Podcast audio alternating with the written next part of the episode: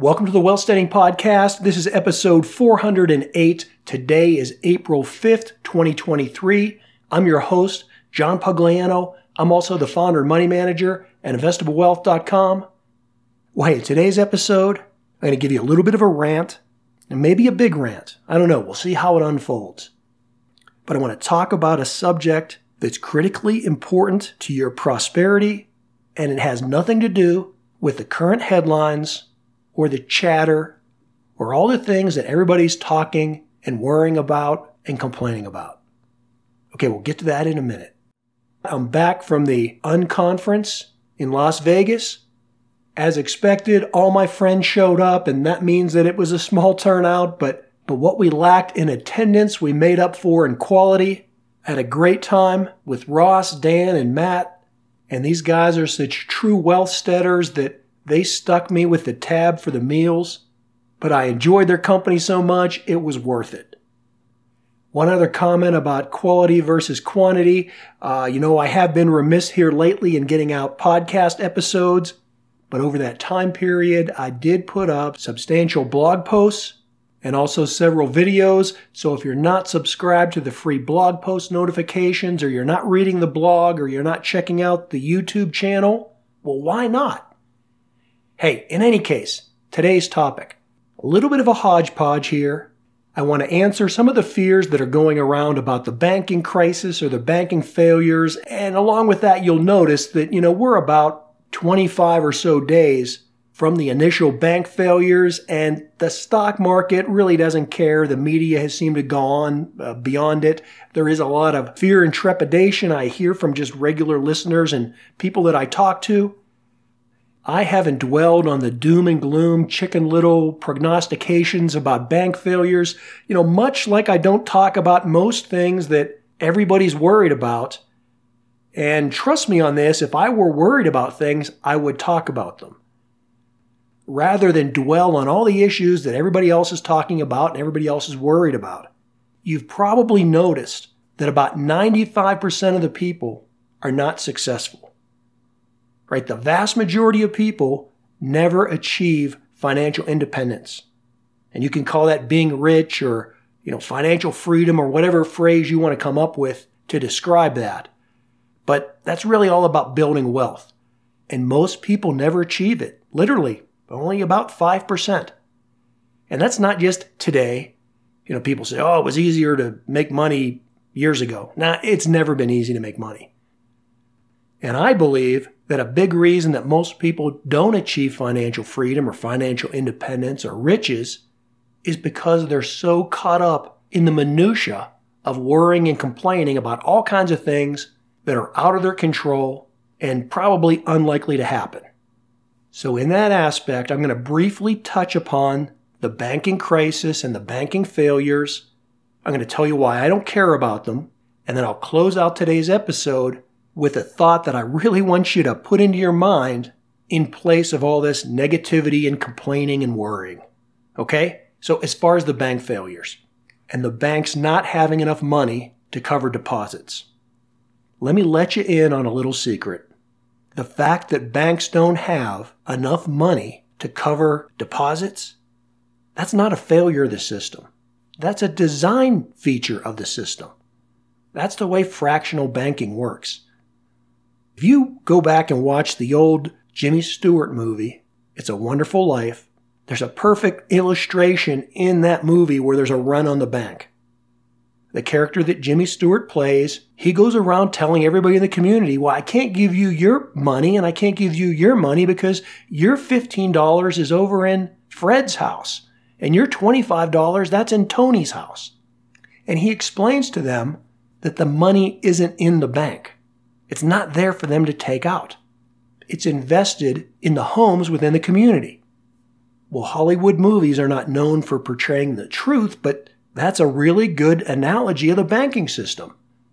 There is no money in the banks. The money that's been loaned out, the amount of debt, is far, far, far in excess of any of the amount of money that was taken in in deposits. It's fractional banking. It's not the devil. It's just the way the system was designed. It's the way it works. It's pretty much always been this way. And the reason for that is that any other system wouldn't take advantage of the time value of money as effectively as a fractional banking system does.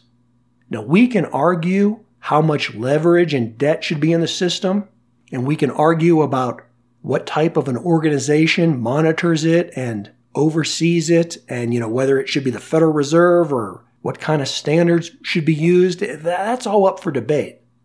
But in terms of fractional banking, that's really the only way that I know of in human history that society can expand and grow at a pace that takes humans out of abject poverty and absolute misery. If you just use a finite amount of money, there's never enough to go around, and there's certainly not enough to expand and support a modern technological society. Okay, and I'll just give you one quick example of this, and I'm going to preface this like everything that I do here in the Wealthsteading Podcast. This is my opinion. You may not agree with it. You may not like it, but it's my opinion. And my opinion has been one of the things that has helped me rise up and not be part of that ninety-five percent that's not financially independent. So you can take what I say with a grain of salt, you can agree or disagree with it, but it's what I think, and it's part of the lifestyle that I've created that has given me the success that I have. So one of the big evils that everybody's worried about with a fractional banking system is that it creates inflation. Yeah, it does. Okay, that's a reality. As with most things in life, there are trade-offs, and there's give and take. And like any tool that you use, you have to use it appropriately. And again, we can debate whether our current system of using a fractional banking system is being used properly and effectively. I mean, that can be debated. But what I don't believe can be debated is the fact that you need it in some sort. The way to grow and expand an economy is to leverage the monetary system. We call it leverage because it's just like a lever that you would use with a fulcrum to be able to lift more weight than you otherwise would. And just think of this in terms of inflation. I think I've used this example here in the podcast. I know I've talked about it publicly before, so forgive me if you've heard it. But you know, a lot of people will tell you that, you know, since nineteen twenty, the value of the U S dollar has been degraded by whatever, ninety-nine percent. It only has maybe one percent or less of its original value, its purchasing power from nineteen twenty. Well, that's true. I mean, I can put that in an Excel spreadsheet and come up with that. But you know what else is equally true? Although the nineteen twenty U S dollar has lost the vast, vast, vast majority of its purchasing power from what you could get back in nineteen twenty, do you know what you couldn't get with that nineteen twenty dollar? You couldn't buy air conditioning. You couldn't buy a smartphone. You couldn't buy a Tesla. You couldn't get a kidney transplant. Shoot, you couldn't even get penicillin. You see where I'm going with this? Yeah, the dollar has lost value over the years. It's going to lose value tomorrow. But look at your worthless Federal Reserve fiat currency notes today. They buy a whole lot of things that really make my life enjoyable. And I would argue that those technological improvements have come about through leverage in the monetary system. Ah, but I digress. Hey, so the bank failures. These are not failures. The fact that the banks don't have money to cover all the deposits is the way this system is designed. And again, you'll notice that to the extent that the stock market panicked, that's all gone away. Because the danger to the stock market right now is not bank failures. It's about declining corporate profits. I've talked about that infinitum. We're going to talk more about that probably later in the week because that's a key factor of what is likely going to be driving stock prices here in the near future, and it can be a great opportunity if you time it properly. So it's not a crisis. I see these things as opportunities. And in terms of opportunities, in terms of not worrying about things that you can't control and not dwelling and complaining about things that you don't like, the reason that I don't talk about a lot of the popular topics that, again, everybody else talks about is because I'm not like everybody else. I don't think like everybody else. I think in terms of wealth building. And wealth building principle number three is an eternal truth. It says that Production is the source of wealth. Let me repeat that. Production is the source of wealth. Okay, what that means is that currency isn't wealth. Okay, currency, whether you're talking about Federal Reserve notes or some other fiat currency, you know, U S dollars or Japanese yen, European euros, the fanciful petrodollar, whatever you want to come up with, that's not wealth. But neither is cryptocurrency or precious metals or the all-scary and powerful central bank digital currency. None of these things are wealth. Production is the source of wealth.